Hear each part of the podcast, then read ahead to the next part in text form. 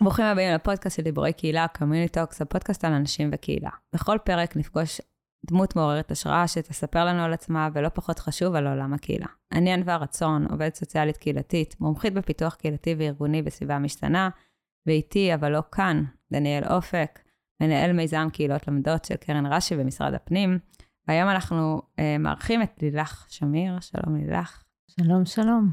את קוראת לעצמך לילך שמיר, או שטל הכריח אותי לקרוא לך לילך שמיר? אני קוראת לעצמי לילך שמיר. אוקיי. אולי השארת את השם משפחה מלפני הנישואים.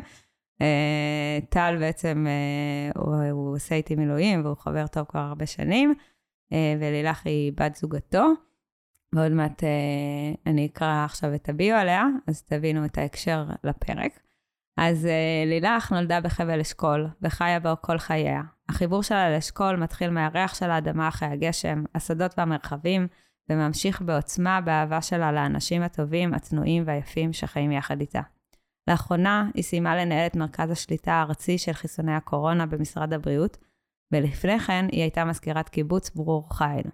את החיבור שלה לקהילת אשכול היא עוטפת בהתנדבות במה שאפשר. היא חברת הנהלה במרכז הקהילתי, חברת ועדת חינוך המועצתי, והיום מנהלת את קהילת המפונים במשאבי שדה.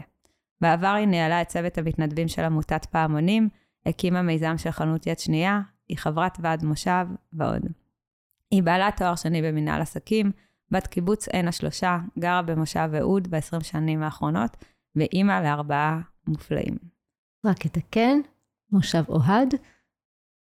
אה, כי אמרתי אהוד. נכון. טוב. בסדר, אבל הקראתי משהו ארוך, אז אני אקבלת פטור. אם זה רק במילה אחת, אז אני מרגישה שאני בסדר.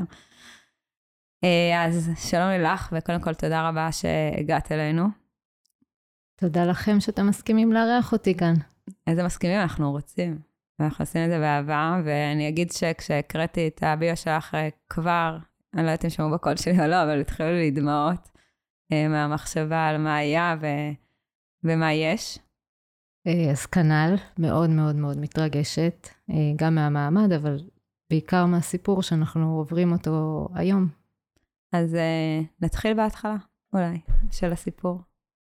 כן, שש עשרים ושבע בבוקר, אני זוכרת כי הטלפון ליד המיטה, אני מתחילה לשמוע הדי פיצוצים, ומיד אחרי זה האות שמקפיצה את כולנו, צבע אדום, צבע אדום, מזנקת מהמיטה, הולכת לחדרים של הילדים. אמרנו שיש לי ארבעה ילדים, שלושה בבית, השני, הרביעי חייל, אה, מאירה את כולם, דופקת על הדלתות, רצים לממד, אה, ויושבים ומחכים, אבל משהו באוויר, בהרגשה, פשוט לא נשמע אותו דבר. כמויות אדירות של רעשי פיצוץ, אה, פשוט הרעידו את הבית, ואנחנו יושבים ומחכים, וזה לא נגמר ולא נגמר, ובשעה שבע אפס שבע, אה, עוד חיים מהבן שלי שהוא חייל, והלך לישון עם חבר בקיבוץ חולית, שנמצא כשני קילומטר מהרצועה. הוא אומר, אמא, מה נשמע? אני כאן עם אור, החבר. אה, אנחנו בלי נשק, יצאנו שנינו סוף שבוע, אה, ויש אה, מחבלים מסתובבים בתוך הקיבוץ. הבנו שלא אותו דבר, ואז התחילו להתקבל כל מיני תמונות בוואטסאפים של מחבלים, בסרטונים, בכל מיני קיבוצים, בסדרות.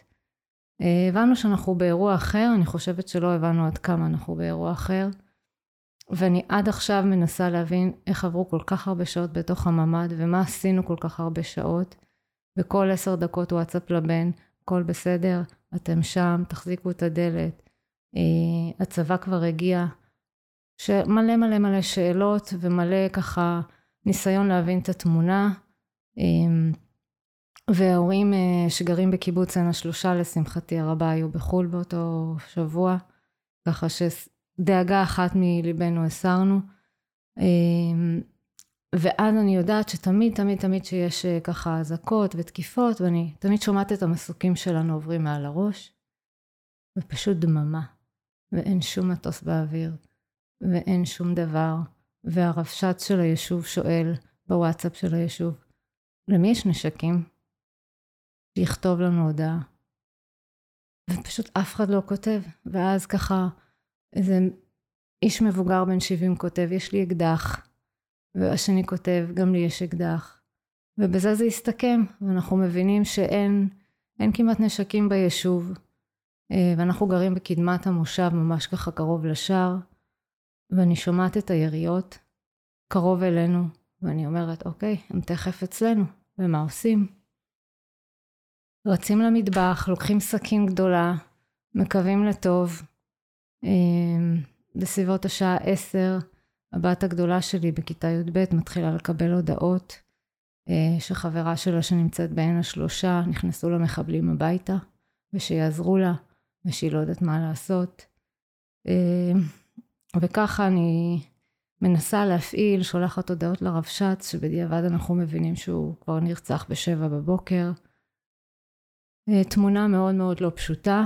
תוך כדי זה מתחילים להפעיל את הצחי ביישוב, שממש הצטרפתי אליו לאחרונה, ותפקיד שלי היה להקים את מניפת התקשורת, שזה בעצם איזושהי הכנה של קבוצות תקשורת בתוך השכונות שלנו, בתוך המושב, כדי לייעל את התקשורת, שלא כל הודעה שנמצאת ב... שמתאימה לאזור מסוים במושב תגיע לכולם. אז ככה מהר מהר מפעילים קבוצות תקשורת, שאם תהיה חדירה אנחנו נדע לתפעל, נקבל הודעות, הודעות איפה קורה מה. טל בעלי מתחיל כבר מיליון טלפונים עם הצבא, כבר מוקפץ, אבל לא יכול לצאת מהבית, כולנו ככה ב... בדריכות, ותוך כדי הפגזים ממשיכים לפעול, הירי והכל, והכל באמת בלגן שלם של חמש שעות מטורפות. אנחנו מתחילים להבין שאנחנו צריכים לצאת איכשהו. כשאני מתחילה לשמוע את המסוקים הראשונים, אני אומרת, אוקיי, אפשר כבר ככה, משהו מתחיל להתרחש לכיוון חיובי. ואז אנחנו מתקשרים לרמת הנגב, טל מכיר שם את מנהלת אגף השירותים החברתיים, פרד חדידה המדהימה, והיא אומרת לנו, תבואו, פשוט תבואו, אנחנו נדאג לכם. וככה בלי הנחיות מסודרות מהצבא, יש לנו יציאה אחורית לשדות, מתחילות משפחות שלמות לצאת מדרך השדות, שבאמת לא ידענו מה המצב. כלומר, ארגנתם את הדבר הזה עצמאית, והודעתם... בוואטסאפ של המושב לבוא איתכם ל... מאוד חששנו לתת הנחיה ולקחת אחריות על משהו שהוא נוגד הנחיות כרגע. אז בין חברים, את יודעת, התחלנו להגיד אני יוצאת, והוא אומר אני יצאתי. אז הבנו ככה שכנראה הנתיב פנוי, והתארגנתי עם המשפחה, והלב נקרע, כי פשוט לא רציתי להשאיר את הבן שלי שתקוע בחולית. אמרתי לטל, טל, בבקשה תישאר בבית. תחכה לחלץ אותו, ואני חייבת לצאת עם הילדים, אי אפשר להמשיך להישאר בטרפת הזאת, ובאמת בשתיים וחצי, רבע לשלוש בצהריים, ארגנו כמה דברים, ככה מהר, ופשוט יצאנו מהמושב. הילדים שלי אומרים, אמא, את בדרך כלל נוסעת ממש מהר, אבל אף פעם לא ראינו אותך נוסעת כל כך מהר. וכן, נסענו מהר, ובשעה רבע לארבע הגענו לקיבוץ משאבי שדה. בהתחלה באמת ארבע, חמש משפחות, קיבל אותנו רבש"ץ היישוב, איתי, בהרבה מאוד אהבה. ומאותו רגע אני חושבת שפשוט ימים שלמים על אוטומט, עד שהצלחנו לקבל תמונה של באמת מה קרה לנו באותה שבת. וזה התחיל בזה של חבר, חבר מושב שנרצח, וחברים ומורים, וילדים מהגיל של הילדים שלי, והבנו שכולם חולצו, והם בשלום, לפחות אלה שלא נרצחו, ובאמת ימים שלמים של אוטומט ושל ארבע שעות שינה בלילה, כדי לארגן את הכל, כי הבנו שאנחנו עכשיו נמצאים באיזשהו כאוס. התחלנו... ביום השני, אחרי שכמה משפחות הגיעו, לנסות להבין מה תמונת החדרים, כמה חדרים ישנו. המשכנו בזה שלנסות למפות איפה חברי המושב שלנו נמצא, נמצאים, מי נשאר ביישוב, מי פונה, לאן פונו, וככה הצחי שבדרך כלל רגיל לעבוד בחירום לתקופות באמת יחסית קצרות ותחומות בזמן, יחד עם עמית שהיא ראש הצחי, בנינו תמונת מצב. זה היה ככה בראש ובראשונה. אז בעצם התארגנתם בהתחלה בצורה עצמאית, לא משהו פורמלי, כדי גם לא לקחת אחריות, לא בהתאם להנחיות, והתחלתם לצאת משפחות למשאבי שדה, ששם קיבלתם צימרים או... אז במשאבי שדה יש גם כפר נופש, זה חלק מהמשפחות התארחו בכפר הנופש, ויש שם איזה מתחם שנקרא קיבוץ צימר, שהוא בתים ישנים ככה של הקיבוץ, שמארחים בדרך כלל אולפני עברית, ושם ישנו, לאט לאט התחילו גם הקבוצות שהיום אמורות לבוא להתבטל, אז קיבלנו עוד ועוד חדרים, בקיבוץ יש שם מאה ושתים עשרה חדרים, חדרי אירוח. וכמה משפחות אתם במושב? אנחנו במושב כ-תשעים וחמש משפחות, שחצי מתוכן ירדו לאילת, חצי ירדו, נשארו במשאבי שדה, ועוד כמה בודדים שבאמת נשארו במושב, גם כי הם חקלאים, ושלוש משפחות שלא כל כך רצו להתפנות. אז קודם כל אני אפתח ונגיד תודה רבה על השיתוף, כי אני, אני בטוחה שזה לא קשה, וזה, שזה מאוד קשה וזה מאוד מציף. ובעצם הנושא שלנו היום הוא איך קהילה מושבית, דיברנו עם קיבוץ צעד, אז ככה זה עוד זווית מתוך המקום הזה. לא יודעת אם להגיד, נתמעת, מתארחת, בונה קהילה בתוך מושב אחר. אז את אומרת שבעצם מחצית מהמשפחות, כלומר אתם שם בערך בין ארבעים לחמישים משפחות, נכון? נכון. מהמושב, ואתם גם בקשר עם המשפחות שמן הסתם נמצאות באילת, או כל מי שהחליט שהוא לא מתפנה או נמצא במקום אחר. וככה זה משמעות בבסיס, מיטל.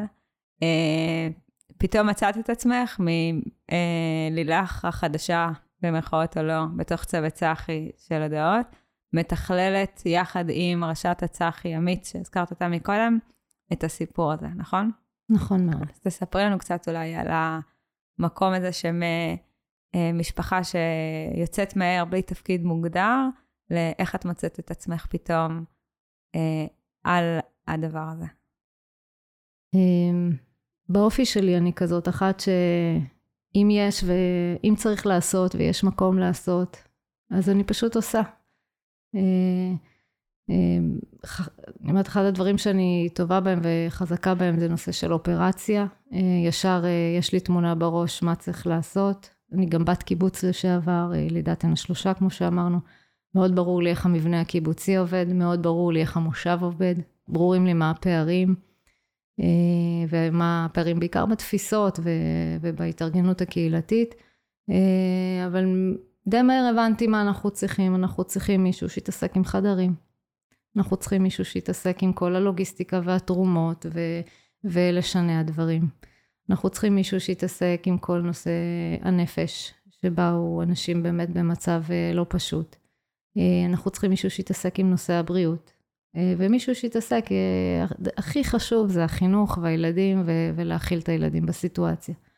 ממש ככה אספנו בנות, בעיקר מהמושב, שרצו להתנדב וחשבו מה לעשות.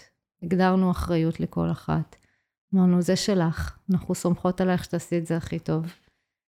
וממש תוך שלושה ארבעה ימים, הצוות הזה פשוט התארגן בצורה מופלאה, והצליח להחזיק את כל הדבר הזה, ועוד ועוד משפחות התפנו.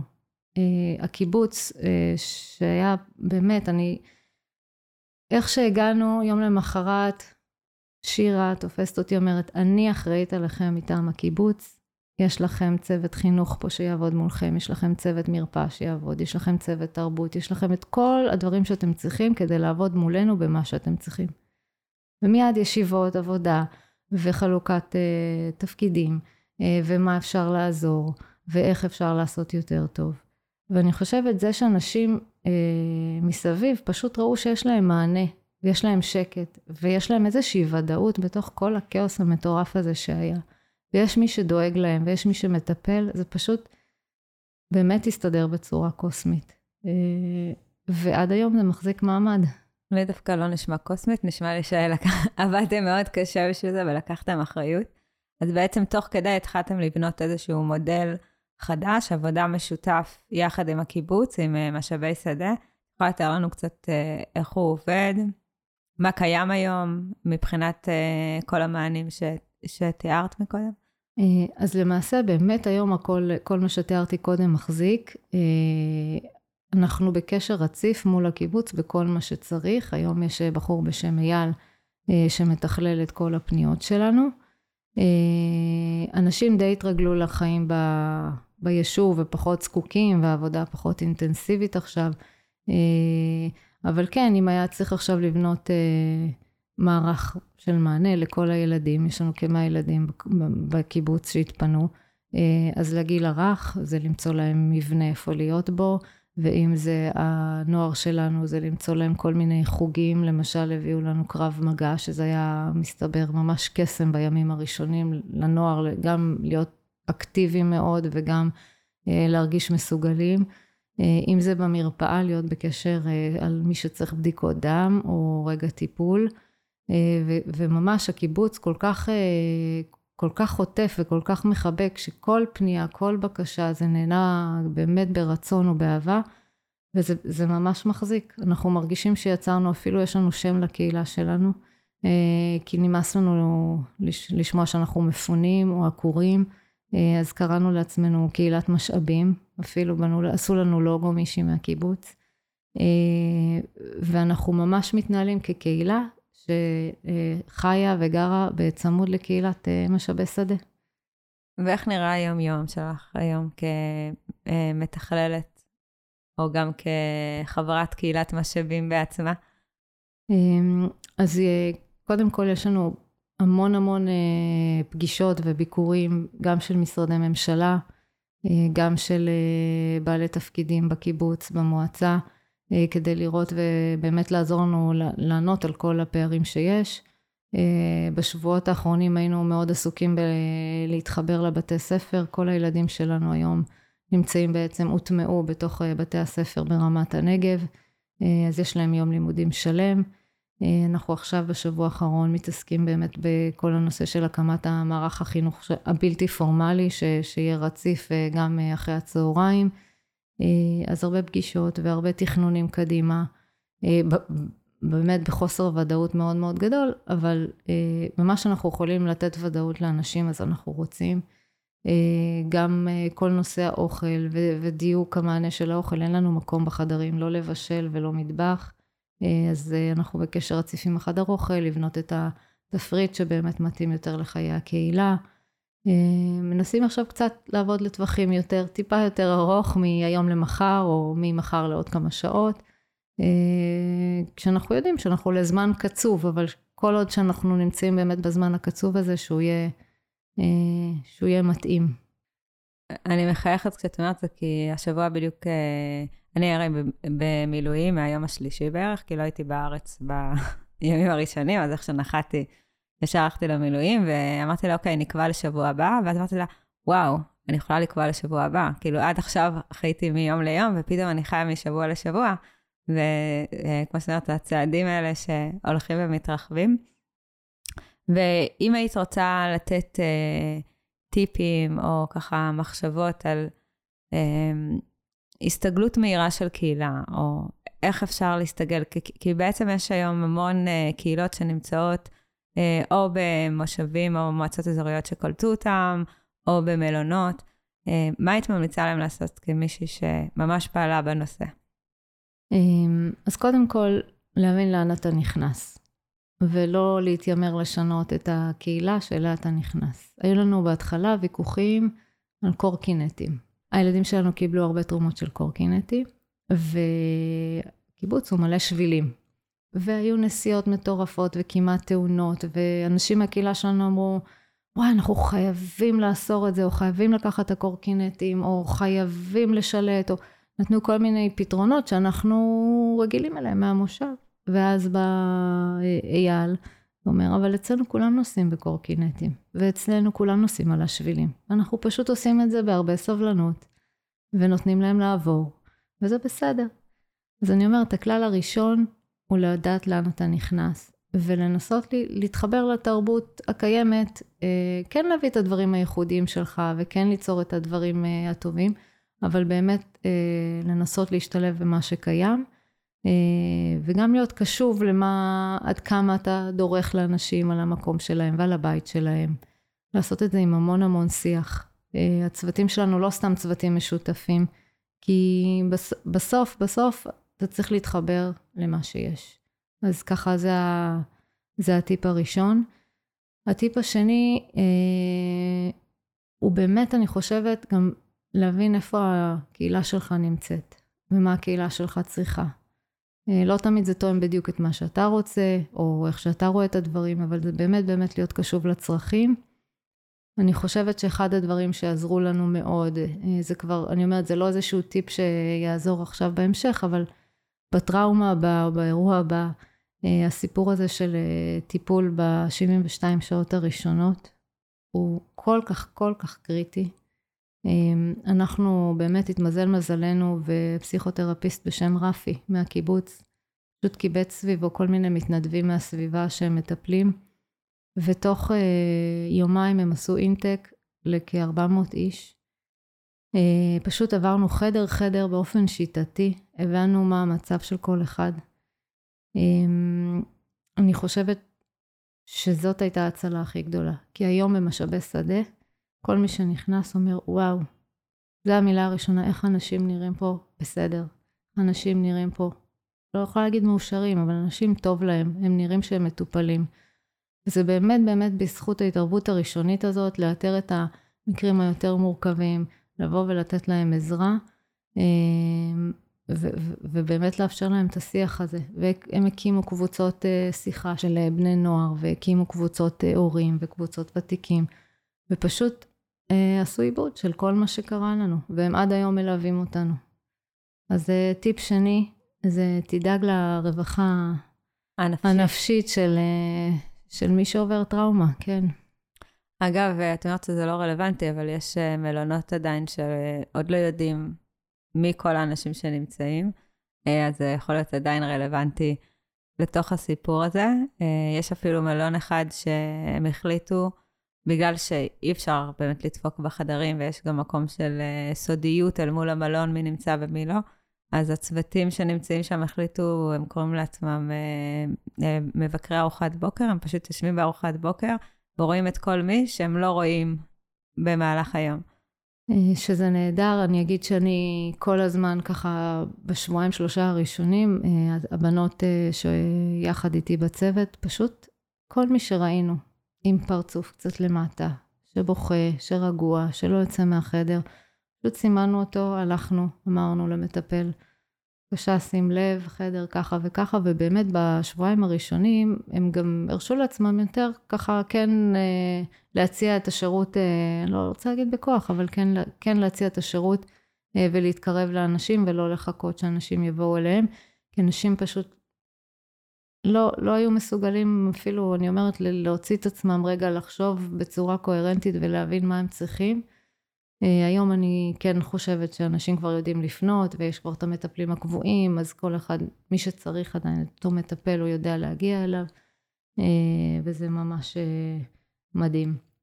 והטיפ השלישי שלי, כי דיברת על נושא של החדרים, אנחנו הבנו שכדי לייצר שליטה על המצב, אנחנו צריכים לדעת מי נמצא בכפר, מי עזב, כמה אנשים נמצאים, איפה הם נמצאים, ובאמת, אני חושבת שהיינו המרכז פינוי הראשון, שאני חושבת מהיום השני או השלישי, שקיבל כל יום המועצה שלי, קיבלה דיווח, ורמת הנגב קיבלה דיווח, מי נמצא, מי, כמה ילדים יש, כמה מבוגרים יש, באיזה חדרים הם נמצאים, והמיפוי הזה, גם המושב עצמו, עשה את אותו, את אותו מיפוי בשבועיים הראשונים, כדי להבין איפה כל אחד נמצא, והאם הוא צריך עזרה.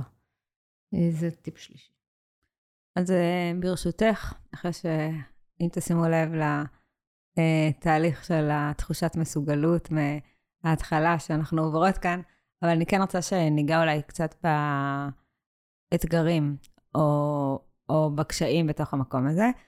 ובעצם מושב לעומת קיבוץ, אז לקיבוץ יש מנהלת קהילה הרבה פעמים, ויש בעלי תפקידים בתוכו שמתפקדים בתפקידים בתוך מושב, ואלה הם כן הוא שותפי, לא תמיד יש את הפונקציות האלה. מה שאומר שהייתם צריכים להתארגן בצורה מאוד מהירה, כדי לייצר לכם כזה דבר מאפס, כי הרבה פעמים משווים את הקיבוצים לעומת הערים, אבל בעצם מושב זו עיר קטנה, כי גם בה אין ממש מישהו שמחזיק את כל הסיפור הזה. אז אני אשמח אם תוכלי להתייחס אולי לאתגר הזה. אז כן, מושב אוהד, מושב שהוא קצת מאתגר מההיבט הקהילתי. אני אגיד שזה מושב שרוב האנשים שחיים בו הם בני ארבעים פלוס, אנחנו עכשיו בדיוק לקראת רחבה מאוד מאוד משמעותית של המושב, ל-שבעים נחלות נוספות. אנשים שהתנדבו לאורך השנים קצת התעייפו, ילדים קצת גדלו, אין לנו באמת מנהל קהילה, יש ועד שהוא פעיל וועדת חינוך ככה שמצליחה, צריכה לייצר בשנתיים האחרונות ככה דברים יפים, ואת הצחי שעובד בחירום. וכן, זה מאוד מאוד מאתגר, כי האינטנסיביות היא שונה לחלוטין.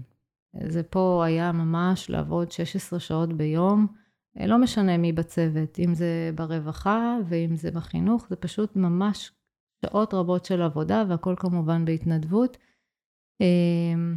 אז השינוי מאוד מהר, זאת אומרת, מי שרוצה שתבוא, מי שיכולה שתבוא, פשוט שתבוא ותעזור, ואני חושבת שמהר מאוד, כל אנשים ש... שהיו בצוות, פשוט הבינו כמה משמעות זה נותן להם, איך זה מחלץ אותן מהתחושה של האובדן, איפה אני, מה אני הולך לעשות, איך אני אתמודד עם הסיטואציה, לתחישה, לתחושה של שליטה, לתחושה של עשייה, וזה מדבק, והאנרגיות היו טובות, ואנחנו כולנו נשים, וכולנו יודעות שאנרגיות של נשים זה אין על אנרגיות של נשים, ובלי משחקי כוח, ובלי שום פשוט לעבוד ולעשות, ואני אגיד שמעבר לזה, היו נשים שראינו שהן ככה קשה להן, ובוכות הרבה, ויושבות בצד בחדר, הבנו מהר מאוד שאנחנו צריכות להפוך את זה לעשייה, ולראיה באמת, מהר מאוד הסיטואציה התהפכה. איך עשיתם את זה לדוגמה? מצאנו מישהי שיושבת במרפסת, פשוט הייתי רואה אותה שעות, יושבת במרפסת, בטלפון, בוכה, בוכה, בוכה, מוטרדת מאוד, בעלה במילואים. עמית, חברה שלי, ניגשה אליה ואומרת לה, אני רוצה שתעזרי לי, אנחנו מחפשים מישהו שירכז את כל המתנדבים לטווח הקצר, בואי תעזרי. וגם אם היו התנגדויות, אז ככה, זה חשוב לנו, אין לנו ברירה, אנחנו חייבות עכשיו לעבוד, צריך להתנדב, אנחנו צריכות לעשות מעשה ולדאוג לעצמנו. וזה התחיל בקטן, והבאנו עוד חברה לפעמים, אם היה צריך לתמוך כדי שתעזור לה, וזה ממש, את רואה ככה איך בתוך יום, הבן אדם פשוט משתנה, פשוט נפתח, מחי, מתחיל לחייך, מתחיל לעבוד, מתחיל לעשות דברים. עם הבני נוער אותו דבר, בימים הראשונים הם עזרו לנקות בחדר אוכל, והם עזרו לפרוק ציוד של תרומות שהגיעו. וככה מההתבוננות כל הזמן במסכים והסרטוני זוועה האלה שרצו בימים הראשונים, אנשים פתחו, פשוט התחילו להיות בעשייה. ואיך הקשר שלכם אל מול רשות האם, נקרא לזה, אל מול המועצה? אני חושבת שהמועצה שלנו... בימים הראשונים עסקה בעיקר בלחלץ עוד אנשים, ולהוציא אנשים ולפנות אנשים, ובכלל לא הייתה פנויה אלינו. זה מדהים, אנחנו כל הזמן אומרים, אנחנו שבוע לפני כולם. זאת אומרת, כשהתחילו, כשאנשים עוד עסקו בפינויים, אנחנו כבר התחלנו להקים את המערך חינוך. כשאנשים התחילו להקים את המערך חינוך בתוך המלונות, אנחנו כבר חשבנו על הטמעה בבתי ספר.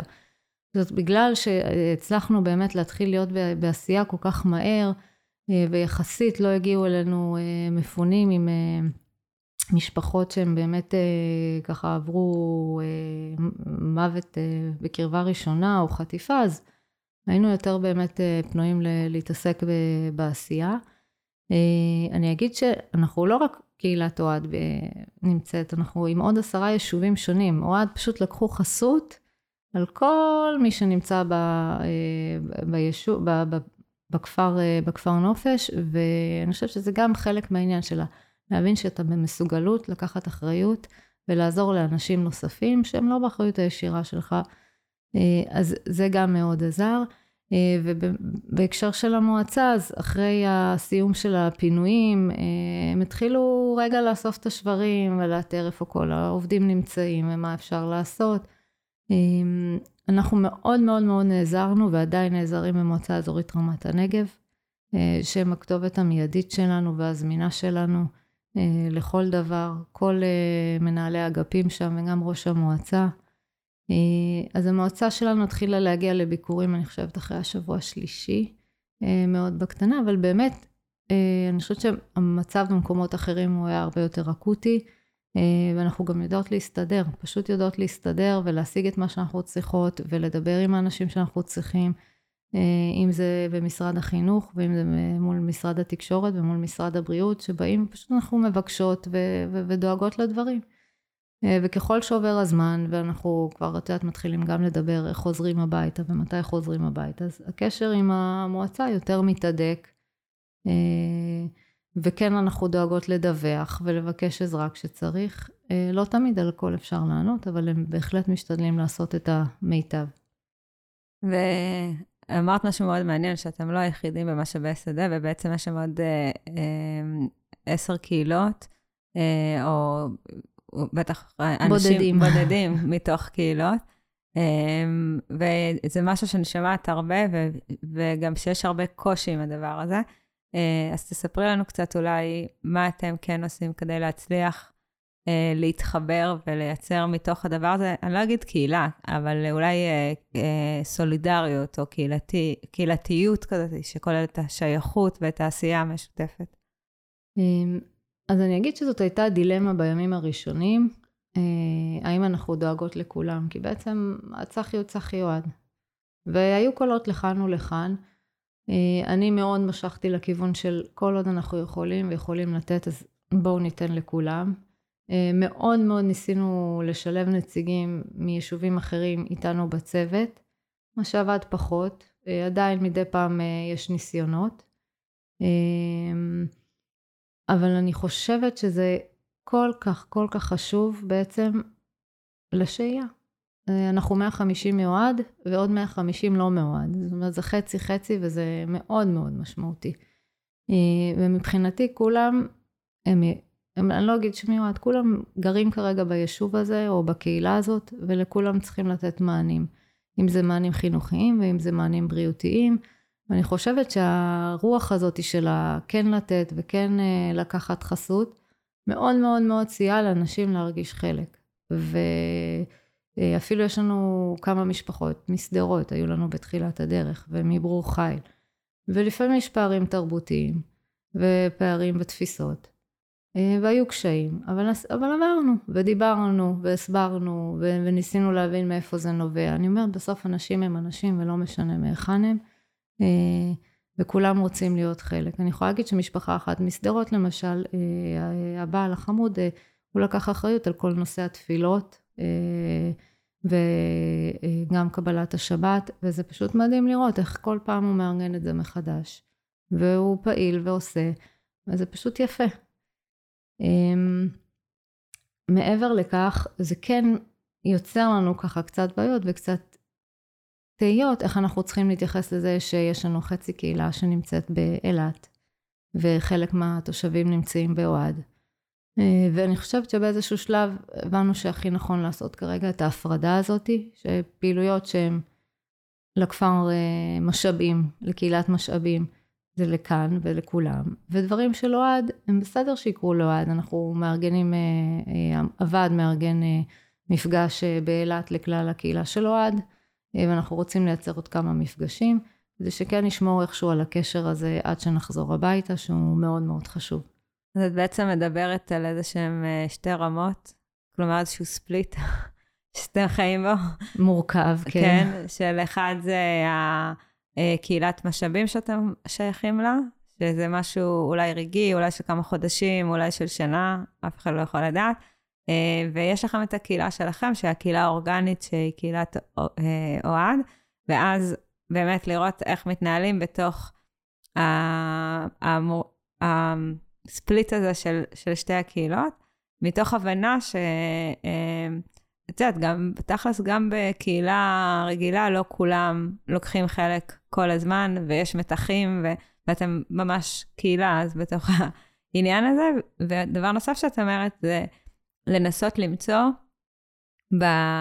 בחברי קהילה, שהם לא מהקהילת אם, כלומר לא מיועד, את האזור והיכולות שלהם. כלומר, אם יש מישהו שרוצה ויכול לארגן את הקבלות השבת המשותפות, את התפילות, אז זה התפקיד שלו. ואם יש אולי מישהי שמגיעה מאזור החינוך, ויכולה להשתלב בעולמות החינוך והמענים לחינוך, ולהשמיע את הקול שאתם אולי לא מסוגלים להחזיק, כי אתם לא מכירות אותם טוב, אז שהיא תבוא ותביא את, את הקול הזה. לגמרי, לגמרי, לגמרי.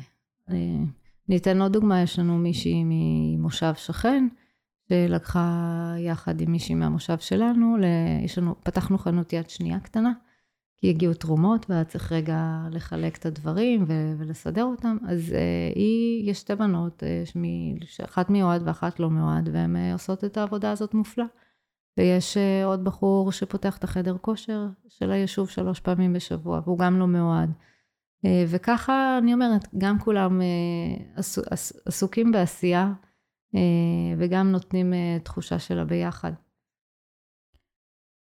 השאלה הבאה שלי, את מוכנה אליה? מה התקווה שלכם להמשך לקהילה שלכם? או משאבים, או עד, או שניהם?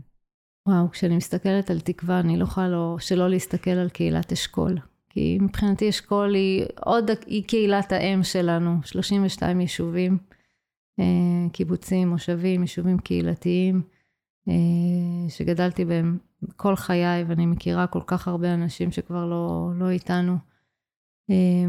קודם כל התקווה שלי שנוכל לחזור הביתה, שנוכל לחזור הביתה למציאות אחרת, שנדע להתרומם מה, מהמשבר הזה, שנסתכל עליו כמה שזה קשה, נסתכל עליו כהזדמנות להמון המון דברים. התקווה שלי, והיא, והיא באמת, זה, זה נראה רחוק, זה לא נראה רחוק בגלל הזמן, זה נראה רחוק, כי היכולת כרגע לקבל החלטות היא כל כך קטנה, ואנחנו נמלא בכל המציאות ההזויה הזאת שקורית עכשיו במדינה.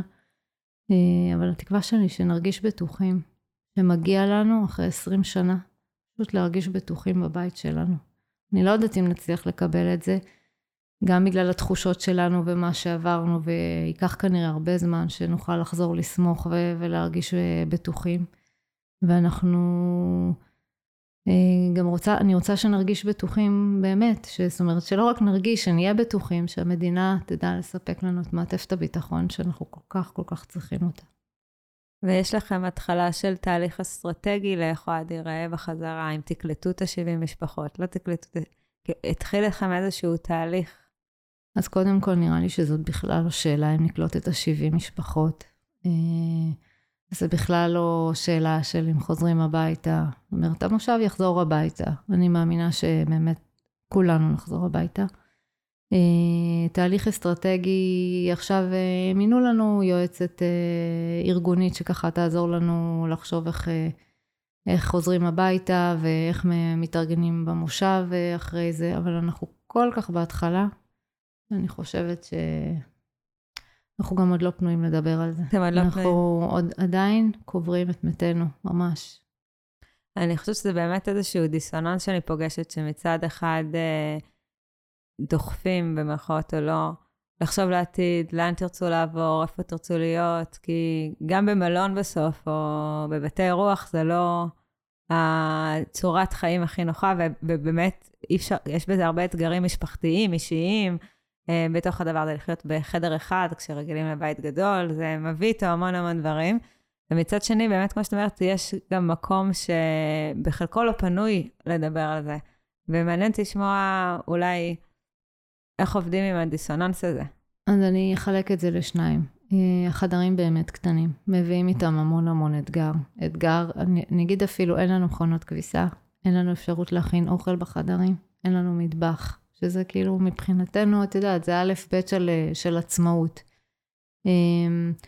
ואנחנו מאוד מאוד בשם, אנחנו מצד שני, יחד עם הקיבוץ מנסים למצוא המון המון פתרונות ככה, של איך להעביר את, ה, אני אומרת, את חודשי החורף בשלום, אין לנו סלון, אז אנחנו צריכים לשבת או על המיטות שלנו, או אין לנו לובי, אז מנסים למצוא כל מיני פתרונות יחד עם הקיבוץ, והחשיבה על החזרה היא מלאה בכל כך, כל כך הרבה דברים ורגשות, אני אגיד דוגמה נורא פשוטה, אבל הכי נוכחת במושב אוהד, מתוך כל אשכול, מושב אוהד נמצא שבע קילומטר ומאתיים מטר מרצועת עזה. ולפיכך, הוא לא זכאי לקבל ממדים. אז יש לנו משפחות שלמות שאין להם ממדים. אז איך חוזרים הביתה בלי ממד? איך, איך עושים את זה בכלל? איך מרגישים שם בטוחים עוד פעם? כל כך כל כך רוצים לחזור הביתה, אבל הילדים שלנו לומדים בבית ספר שהנוף שלו הוא רצועת עזה. איך בכלל אנחנו מסוגלים לחשוב על להחזיר ילדים לבית ספר הזה? אז יש המון המון דיבורים, כי המורכבות של החינוך היא המורכבות הכי גדולה כרגע. מרבית הילדים שלנו מתחנכים בכל שובי צמודי הגדר שלא יכולים לחזור הביתה כל הגיל הרך. וצריך להתחיל לתת מענים ולחשוב איך פותרים את זה, וזה באמת באמת מאוד סבוך. כרגע לא מדברים על חזרה לבית ספר, מחפשים פתרונות אחרים. ואני חושבת שמרבית ההורים מחכים לשמוע מה הפתרון של החינוך. וברגע שיהיה פתרון לחינוך, אז נוכל להתחיל לחשוב על לחזור הביתה. אז בעצם, אני חושבת שזה גם קצת מתחבר למה שאמרנו עם לוז של יום, שבוע. כאילו, רגע, אנחנו כאן, בואו שנייה נפתור את היכולת שלנו לשהות במקום שאנחנו נמצאים, שיהיה לנו סלון, או מקום לצאת ממנו מהחדר, במיוחד לחודשי הקיץ.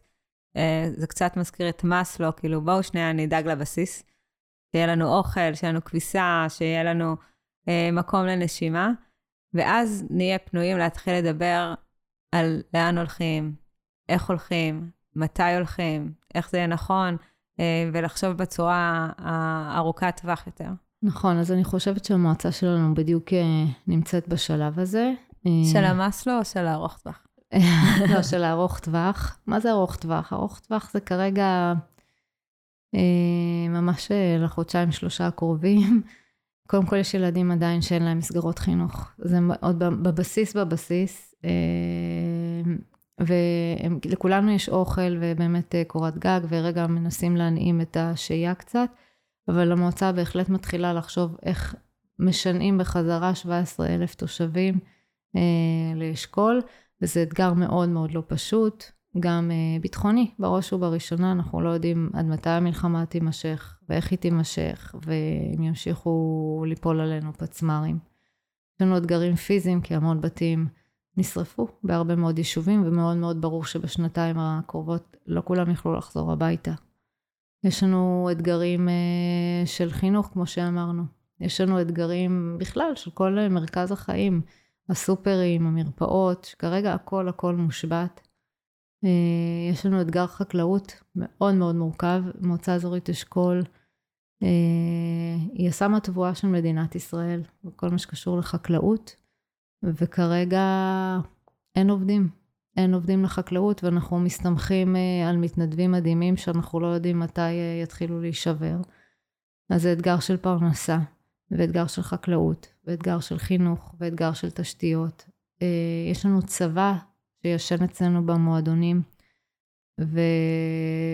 ונמצא נוכח בשטח טנקים, מסעיות צבאיות, אז כל הדבר הזה רגע צריך לשבת לאט לאט, לפרום ולראות לוחות זמנים, ואיך אנחנו מצליחים לייצר את החזרה הביתה. בוא נגיד שאני לא מקנה בראש המועצה שלנו עכשיו, באתגרים שעומדים לפתחו. אז אנחנו מתחילות להגיע לסיום. יש איזשהו, דיבר קצת על טיפים, אבל דיברת אולי על טיפים של כאן ועכשיו.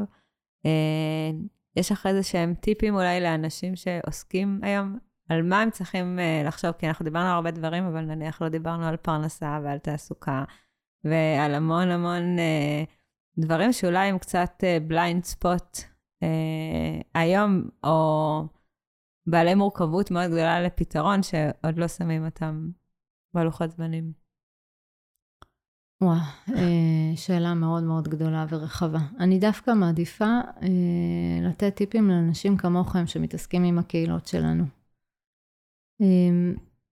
קודם כל, אני חושבת שצריך פשוט להקשיב לאנשים.